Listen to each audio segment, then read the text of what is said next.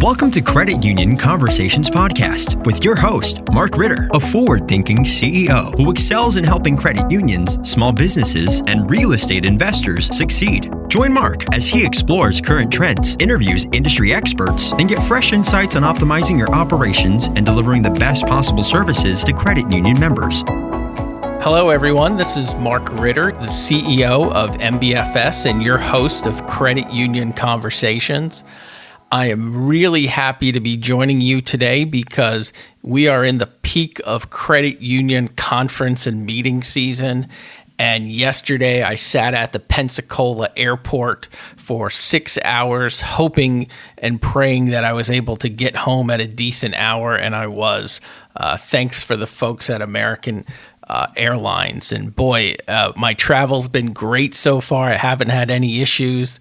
And then for the first time in my life, there was a plane coming into my airport, and that plane had a windshield crack and was diverted to another airport. So we just sat around all day. But I am here, I am recording, and I am happy to have my guest today, Kirk Kordeleski. Kirk, how are you doing? I am great, Mark, and and I live your life, my friend. I've been on the road for the last two months, and uh, you know, most of the time we fly and do well, but every once in a while we have a day like you did yesterday. There, there. I, I have decided not to get angry because there's nothing I'm gonna do that's gonna make things better if I do get angry and the airline staff people were very gracious. And uh, hey, these things happen every once in a while. I'd rather have them fix it and me be safe. So, but yeah, it's uh, it, we I feel lucky so far, and and and I have an I don't know about you, but I have another three solid weeks of travel before uh, things start to settle down. So. I, I do too, my friend. It is uh, it, it tis the season, uh, spring and fall. We're we are uh, we have all these wonderful opportunities to learn, but it's a lot of time on the road to do so.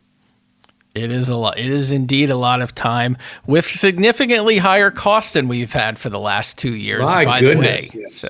absolutely. So, Kirk, many people listening will know your name and, and and know who you are. But currently, you're with OM Financial. You know, give people who might not be familiar with you. Uh, I like to say your background. Give me your origin story, and uh, a little bit about what you're up to today.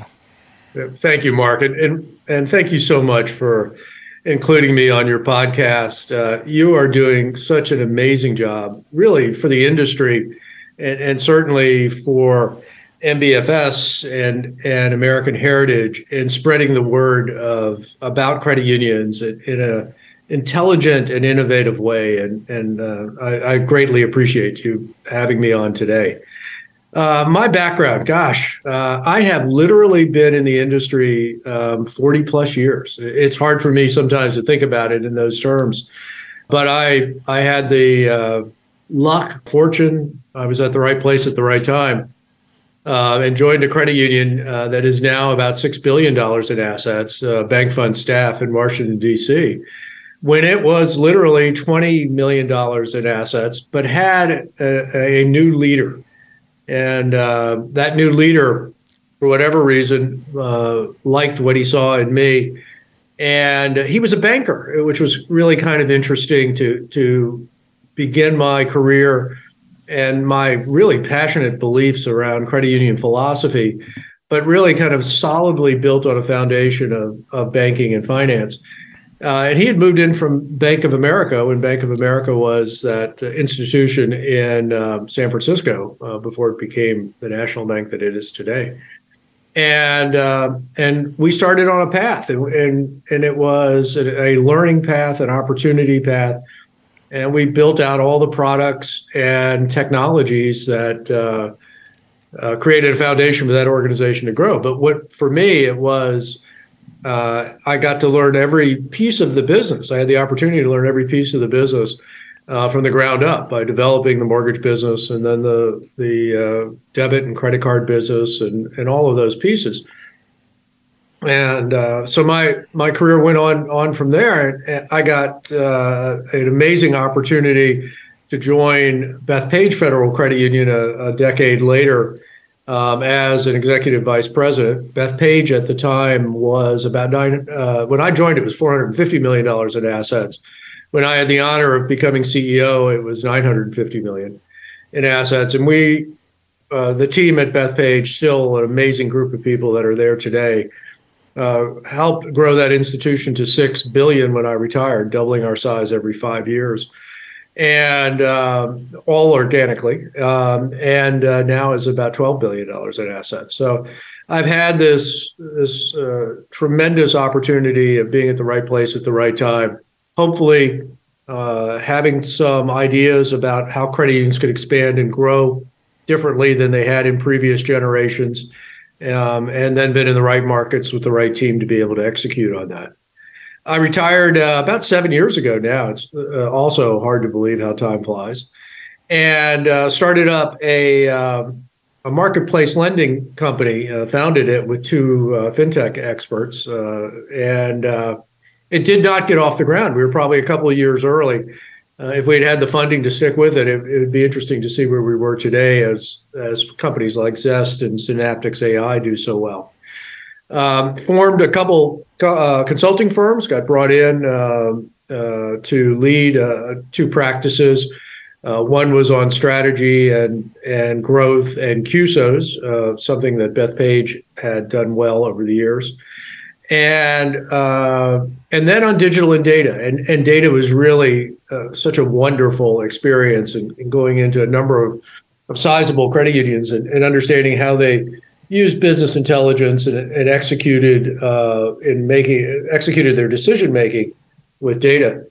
Uh, and then over the last three years now, I was asked to join as a partner at OM Financial Group. And OM Financial uh, is a supplemental executive retirement firm, SERP firm. Uh, it brought the split dollar, the one of the two primary options for credit union executives' retirement plans, to the industry uh, in the early 2000s, uh, developed it out of some experience in the banking industry, and we're the first providers. And, and now we're fortunate enough to have um, a few hundred credit unions as accounts um, and a few thousand policies and, and uh, retirement programs in place. And that has has really been where my energy and enthusiasm um, is today. I, I love the idea of helping what I think is the most important asset of every company, but particularly credit unions today with all the changes going on. Uh, that asset being uh, the executive talent to be able to be rewarded and for the organization to be able to retain the, the, that talent, um, I think is particularly important. But for me, um, I I've always felt that running a credit union was the toughest job in banking for a lot of reasons, um, and and the executive should be rewarded in a way that's commensurate with that risk and, and challenge and strategy and, and growth uh, that's so important for credit unions but so difficult. Uh, so that's kind of where I am. I, have had this amazing career, and um, I'm still running at it at uh, uh, you know in my retirement years and, and enjoying the uh, learning aspect of it. I also work with a couple fintechs and a couple CUSOs in advisory roles, and I do a little mentoring. So a little bit here, a little bit there, uh, but a lot of passion. I love to hear and, and to, about what I'll call, you know, the old school credit union days. Don't take that uh, pejoratively, where people learned the whole credit union and they had that whole perspective. Whereas when I pe- people look at me, and I've had people look at me and say, "Oh, you're a commercial lending guy." Well, no. When when I when I started, I learned how to open accounts, and I learned I did auto loans, and I did you know we we did all of those check you know check cashing and deposits and good controls, and oh by the way. I did commercial lending, small business lending, and that's the part of my career that kind of took off Whereas in today's world, you're so people are so specialized. They, yes. there, there isn't the the management training programs or the jack of all trades where one day uh, you're helping out in marketing and then you're on the teller line. And, and, I, and I love to hear that. And, and I wish credit unions and banking for in financial services, for that matter, went back to more holistic training programs and educating people as opposed to just saying, oh, you're going to learn how to process a, mortgage application and you're going to do that widget and that's it. Yeah, I couldn't agree more, Mark. And, and I think as you grow and move up the leadership chain of command, that becomes so important because you now, as, as you lead a business unit or you become a, a C level or a CEO, uh, level of talent and, and responsibility, that all of those functions start to be necessary to be understood and to be able to ask the right questions and to create the right strategy around marketing and around risk and around finance and even accounting and compliance and technology. But having a, a taste of each of those as I, I as I grew up in organizations allowed me to ask the right questions allowed me to, I hope, understand how people were doing those jobs and what was reasonable to ask of them to be able to do and what was unreasonable, what was within the realm of quality of service or even execution of a process. That's the background that you get by touching those areas. You don't have to know the current details, but that background allows you to ask the right questions. And, and maybe in some ways, that's the most important part of being a leader. So, so back in uh, back in your early days, you know, there was probably heck 15, 18,000 credit unions in the system, yes, if not more. Uh, eh, you know, but they were much more closed, a lot of smaller shops. You know, looking back, what do you see as the biggest change or what you're surprised about today compared to your early days? Yeah, I, I think it, it, really does touch on what you just mentioned. That it is the number of credit unions, but maybe in a different perspective. It, it's about the number of members and the size of credit unions. And I think that it, looking back and seeing this this amazing evolution of single seg credit unions, uh, sub, uh, select employee groups uh, that were the Budd workers at American Heritage or the Grumman uh, organization for Bethpage uh, and then moving into multiple companies. But now, in, in the substance, the biggest change is I think we're talking about regional, super regional, and national credit unions and everything that goes with that size and strategic complexity and technology capabilities and skill sets that's required to run uh, organizations that are hundreds, if not thousands, of employees um, to build a culture around that, to build a strategy, to build performance within those organizations. That is something that is really quite new over the last decade, where charters have been expanded to allow for multiple states, certainly multiple counties within states, um, and now probably 300, maybe 400 national credit unions that have associations, foundations, or charters that allow them to reach almost anywhere they want in the country. That change then pulls in or, or evolves into new types of leaders, uh, new types of investments, partnerships, and fintechs that, that I know you work with and, and do so well.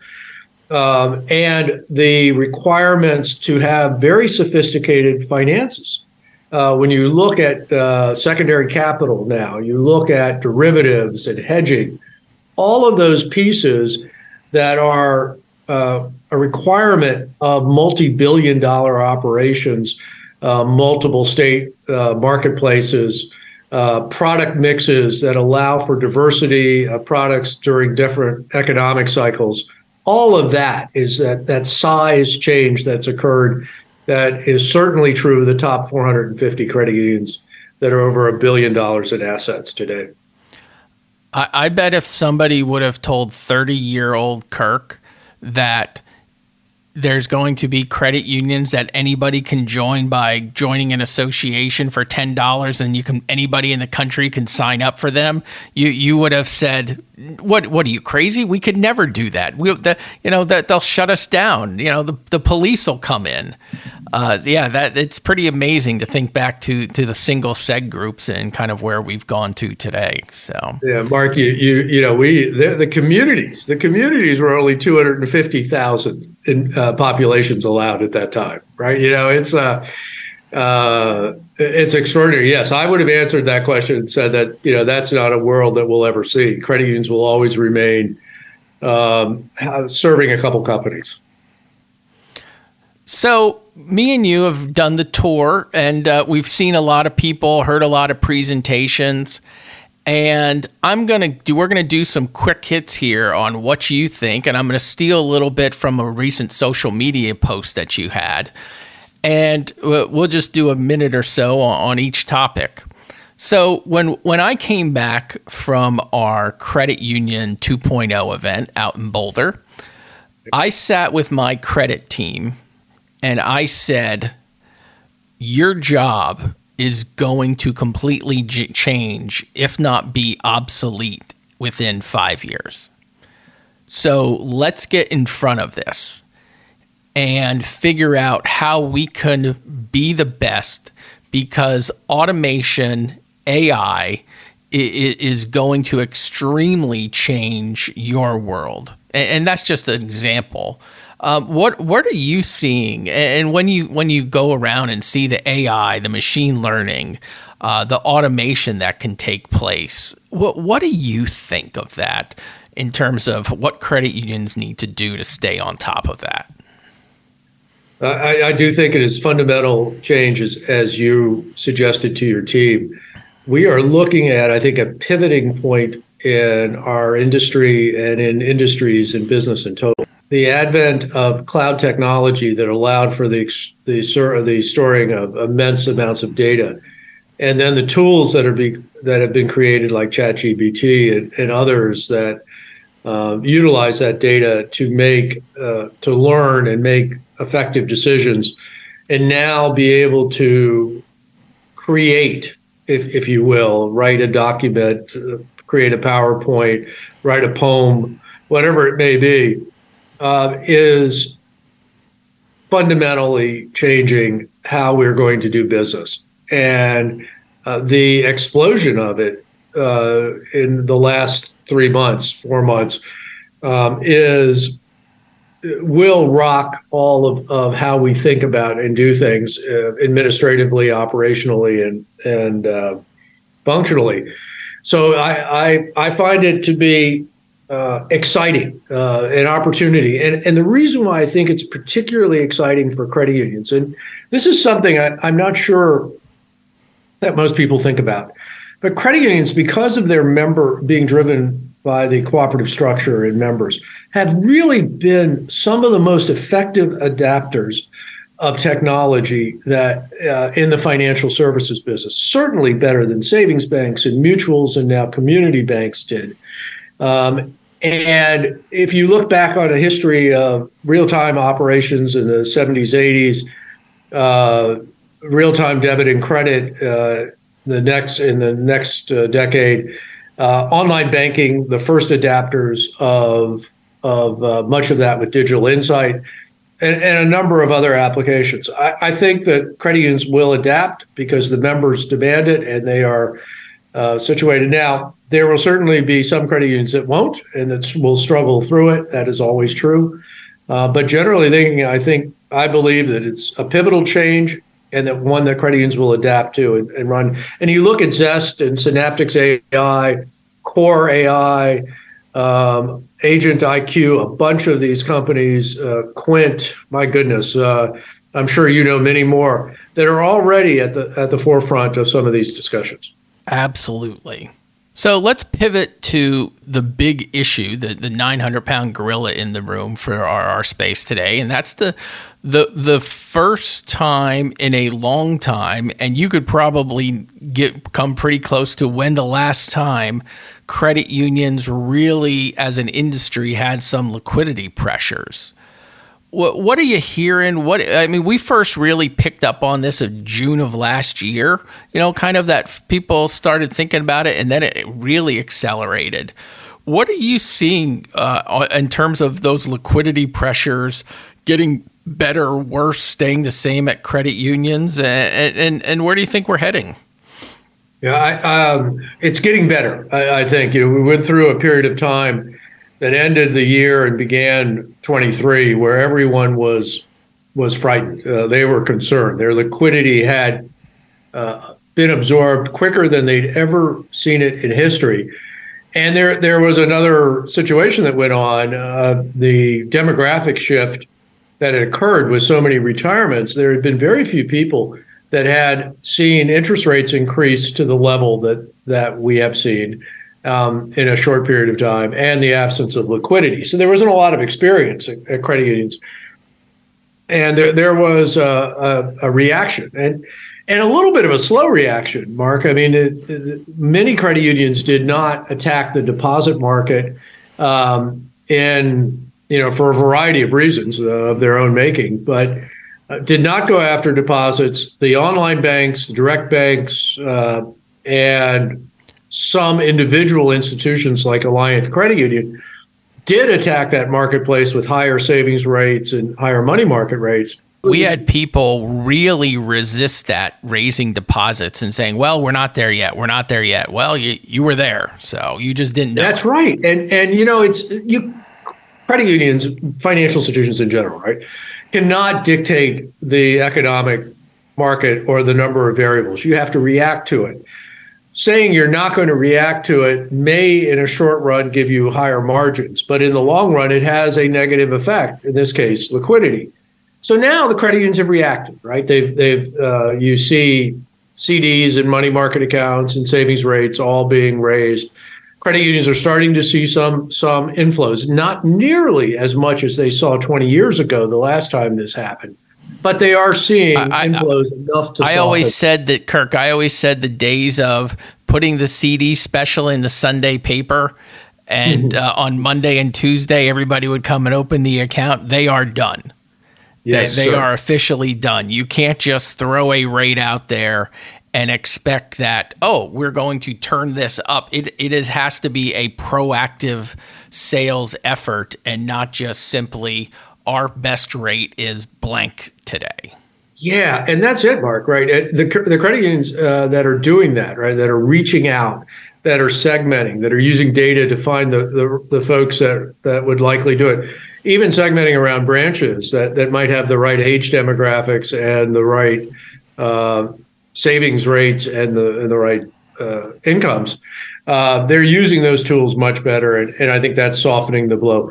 But also, you know, the, the, the government, uh, when the Fed allows for for uh, the bonds uh, utilization of the bonds to get at 100% of their value and take a loan for 1% for a year, that has softened the, the, the burden on the credit unions that were most uh, severely hit or hurt. So you, you got all of that going on. It's not over. There's more to come. There's more challenges, but it is better than it was three months ago. Yeah, that that's exactly what we're here. There, there's not going short of a, uh, another pandemic. There, there's not. It's not going to be a slow shift, but it is definitely shifting to the positive. So let's yep. let's shift and and talk a little bit more about what you specialize in today, and, and that is helping credit unions keep and and their talent and retain them. And I, I, I think back to my father, uh, blue collar guy. He had an electrician and for his whole adult life, he had two jobs. Uh, and the only reason it was two is because when the factory closed in the town I grew up in, he had to get another job. So he had two jobs. But those days are gone. Uh, and, and, I think back to, you know, I even I look at some of the credit union staff where where you know many credit unions had that what I'll call the legacy CEO you know maybe they hired somebody with they were they were young and they were either an executive or the CEO for 30 plus years. Yes, sir. I don't know if we're going to we're not going to see that generation again because they're not hiring uh, in general 25 to 30 year CEOs to say you're now in charge of this little thing called a credit union. So the competition as I see it is brutal to really attract and retain. You know, what what do you see it like out there for credit unions? You know, big, little, and everything in between, who who who who need to grow and need to attract that top talent. What's the competition like today? It is brutal, as, as the word that you used, and really there are four reasons why it is as difficult and as challenging as as I've ever seen it in the 40 plus years I, have been looking at this business. Uh, first and foremost is a demographic shift, uh, the macro issue of uh, baby boomers retiring.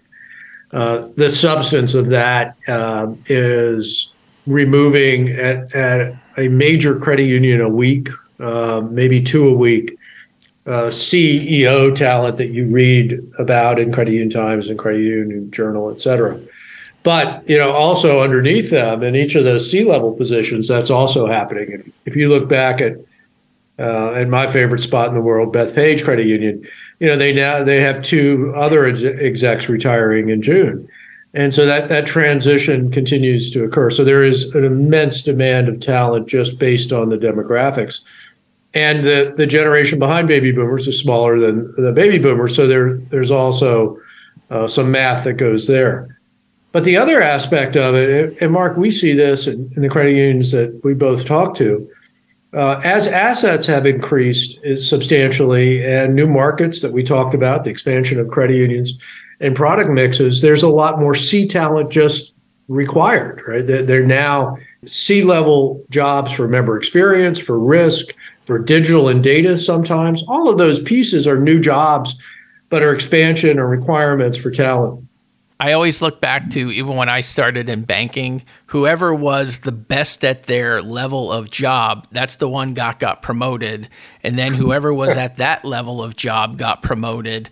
And, and eventually, that's how you figured out who was the executive team. Uh, you know, it started out at that teller line and worked its way up but things are so sophisticated and move so fast and there's so much complexity you can't do that anymore yeah, and, and, you know, and even then, it was you know that idea of sink or swim is, is problematic as a leader. Uh, but uh, but yeah, so there's that demand for talent, asset growth, C level talent growth, demographics, all uh, pushing it. And and one other aspect uh, that we've touched on, and that is that there are a number of leaders that are leaving, particularly in in mid and smaller credit unions, because of the substance of the change of technology and the retail banking model going you know more digital and data versus branches. And and so that uncomfortableness is also leading uh, to a number of people who maybe not are right at retirement age but are are retiring because of their uh, their uncomfortableness with how, how much the model's changed so what do you see in that you see uh, what does demand cause right the supply and demand issues uh, salaries are up uh, they are uh, in data of for 22, uh, beginning of 23. CEOs increases for base and annual in- incentives are up 15%. Uh, NAFCU Gallagher report up about 12%. Uh, C level folks in the 7, 8, 9% increases. Uh, so you, you have uh, dollars going up. You have annual incentives and long-term incentives increasing as well. Yeah, at, a, at credit unions over three billion now, Mark.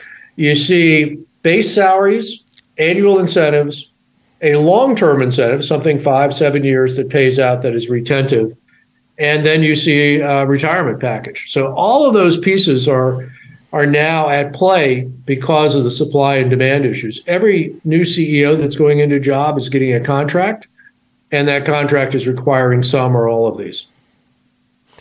What what I look back at, and you know, I've been at the CUSO as the CEO for ten years, and when I took the job, I put a for sale sign in front of my house, moved the family a couple hours east, and I now have this job.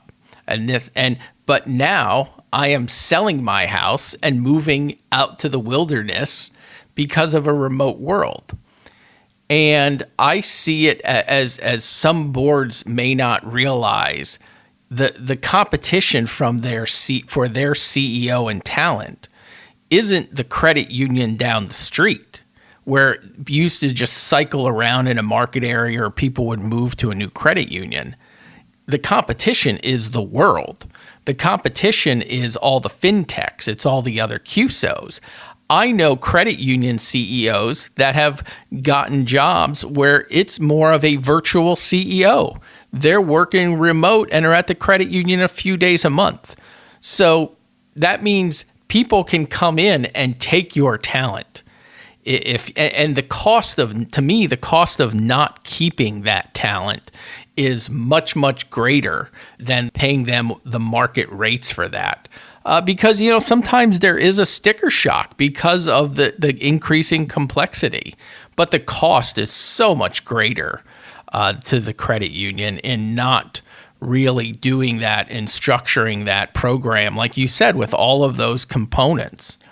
And, and, and you know the salaries piece of it, the salaries a piece of it, the you know the benefits are a piece of it, but it's also those you know other compensation packages a little bit.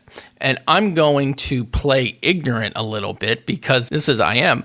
So tell people a little bit about kind of those deferred comp long-term executive payment packages that you specialize a little bit in today and, and, I will. Uh, I'll go into both examples of of the ones that, that we specialize in. But I, I want to emphasize what you just said is that that it is uh, compensation is so important in the, all these pieces. And because if you do not keep your talent, if you do not have a succession plan that's effective, if you lose an executive or or a CEO, uh, because you, are not you've not put in the the uh, compensation pieces that will keep them.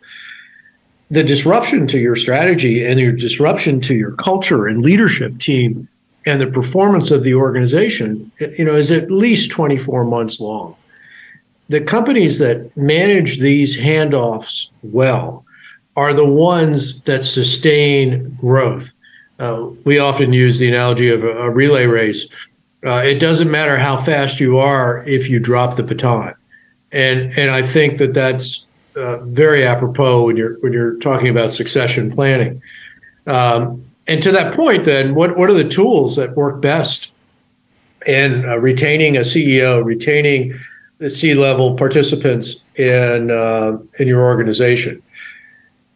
There are uh, the two main options that are available are supplemental uh, in the supplemental executive retirement program SERPs, are 457Fs, uh, which are large bonus uh, plans that are pretty that are very effective for younger execs um, and and particular jobs like uh, CIOs, where you're really trying to retain them for a period of time five, seven, ten years. Uh, it is a bonus that's structured around you get to that point in time, you've made that objective, the the organization has enjoyed your talent, and um, and there is a, a decision made at, at that five or seven year mark about whether you stay with the organization and and maybe even stay to your uh, to the plan to the years you plan to retire. Um, and then another package is is put together. But that is retentive. It is a bonus plan, and it is taxed at your normal tax rate. Those are uniquely dev- uh, designed and strategically specific to each credit union. On a more on a broader base benefit, executive benefit for the C team, are the retirement part of the SERP plans. And, and those can be 457Fs, those bonus plans. But more often than not these days, they're split dollar based insurance programs. And the reason why they use insurance, insurance is just a tool, is because it provides a tax free benefit retirement program for the executives.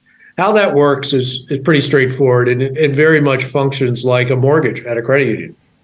The credit union gives a uh, provides the executive a insurance policy. They they pr- create a loan that buys an insurance policy. Uh, we use whole life insurance. Other folks use other tools. That very large insurance policy then is collateralized, just like a mortgage is, back to the credit union. And the credit union always remains uh, uh will be paid first, and will be and will receive interest on that loan for the time for the tenure of that loan until it matures. The executive takes that that uh, loan, and if you're buying a house, buy a mortgage. In this case, you would buy a life insurance policy. That life insurance policy then compounds and grows until the retirement of the executive. At the time the executive retires, there is cash value, much like a home equity loan, um, which you can withdraw. We typically do it over 20 years. You can withdraw that cash value, and that is the creation of your retirement program, and it's tax free, much like the appreciation of your home.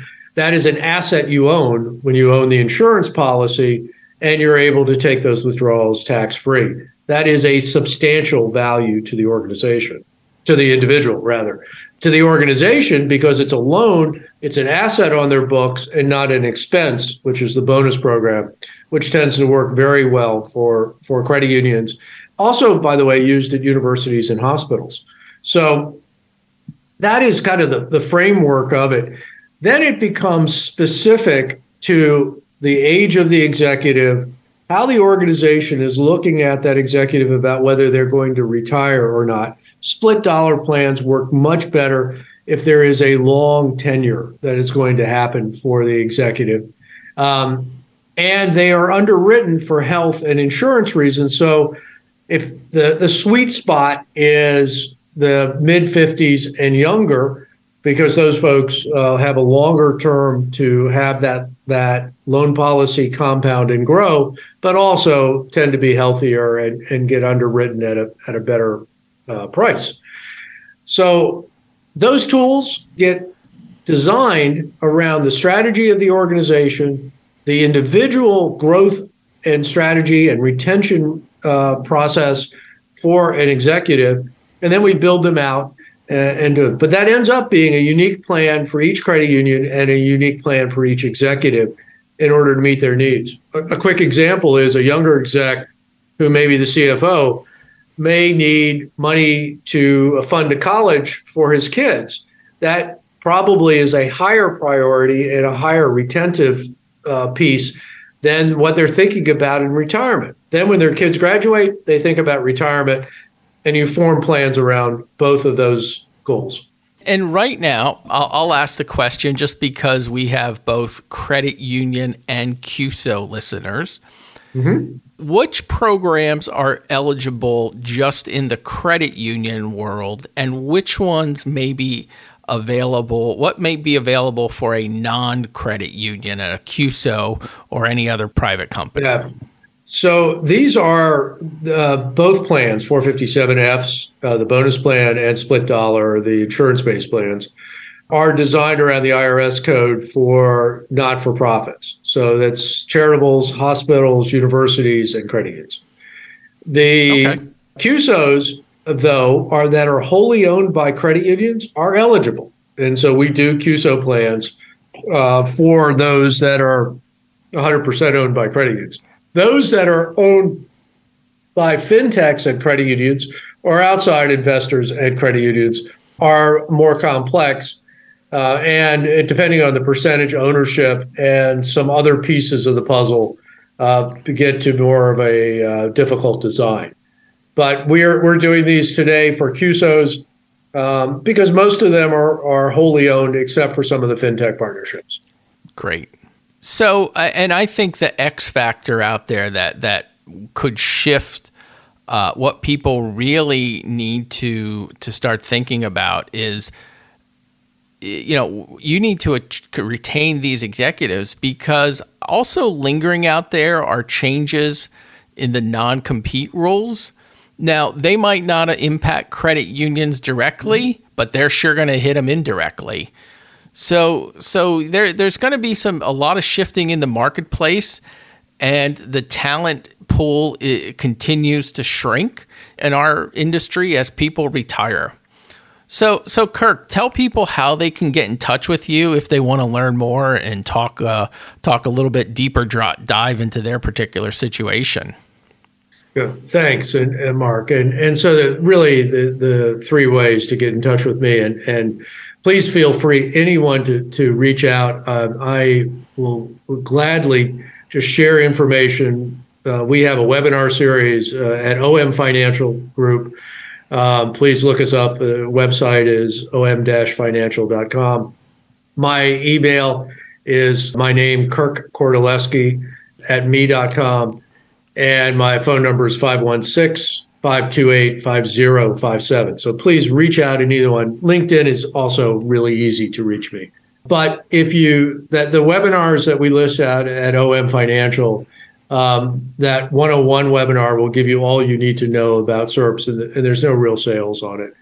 But if you would like to talk and contact me directly and, and think through uh, what the options are, Mark, I we also have OM also has a partnership with a, a gentleman named Alan Dick. Alan is the uh, one of the go-to people, one of the experts in the credit union industry on executive compensation. His firm has led the country in in uh, in analyzing the top 400 credit unions compensation.